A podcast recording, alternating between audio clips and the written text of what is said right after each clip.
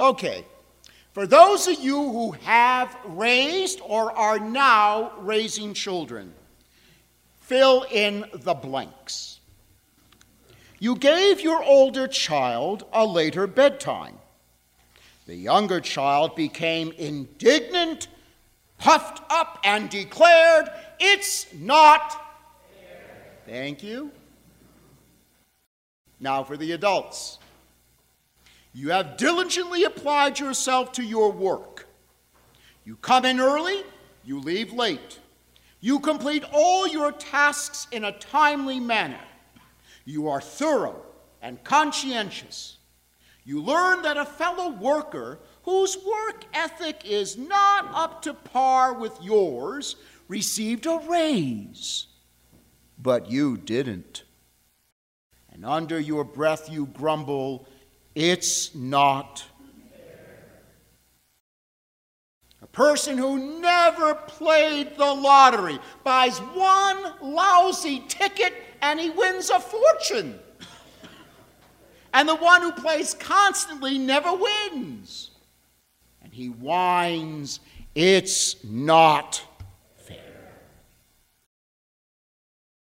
A couple is celebrating their 40th anniversary with a European vacation. But a young and newly married woman is sitting at the bedside of her dying husband. We cannot help but think it's not fair. Two people have the same kind of cancer. They both undergo the same treatment regimen. They even go to the same doctors. One lives, the other dies. And we say, it's not fair.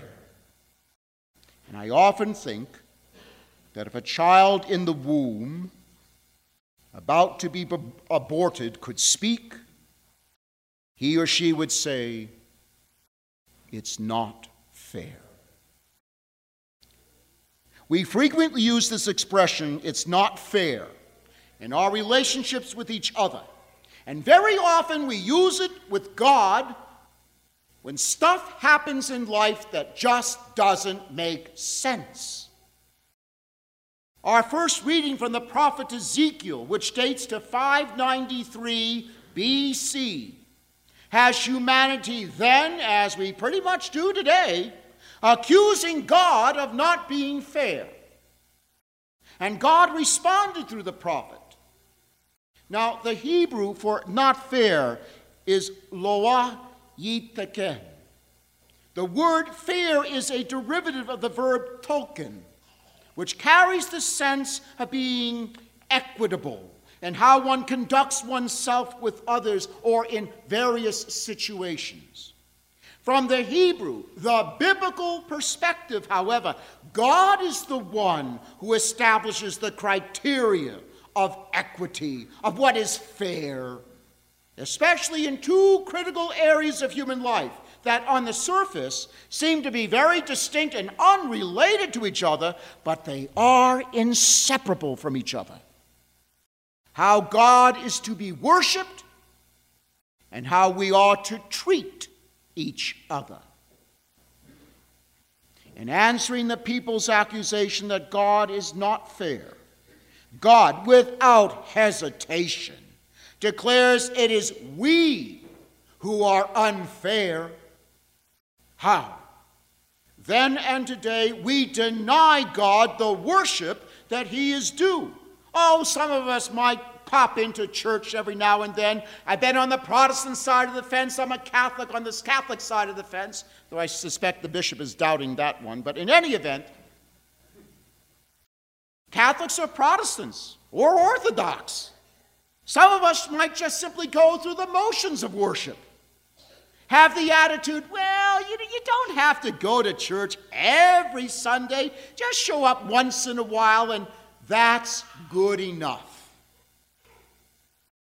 But all we succeed in doing is placing barriers from encountering and being encountered by the living God. Now, while it is perfectly true that God does not need our worship, What we seem to always have a hard time remembering is that God created us for worship. To the best of our knowledge, we are the only creatures in the universe that worship. I hope someday that won't be true, but as far as we know, we are the only creatures in the universe that do not, rather, that do worship. Now, worship implies that we are seeking something someone higher than ourselves, that is our ultimate hope, our ultimate good.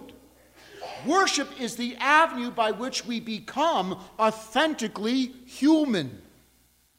When we are not fair to God, by denying Him the worship that He is due, the worship He created our nature to offer, we deny ourselves our relationship with Him and from that deficit, it is but a very short and easy step to becoming unfair in our relationships with each other.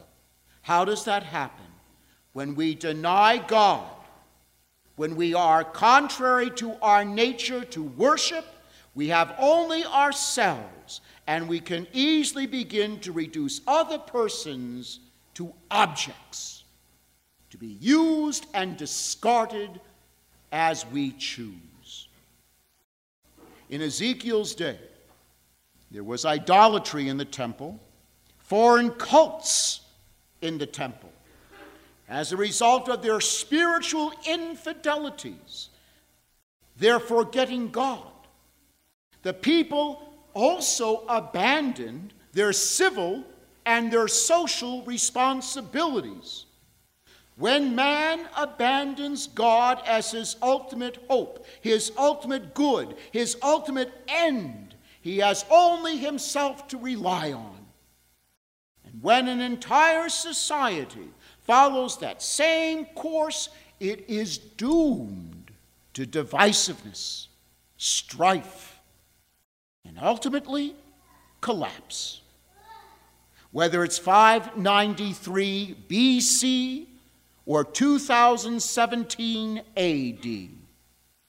The truth is the truth.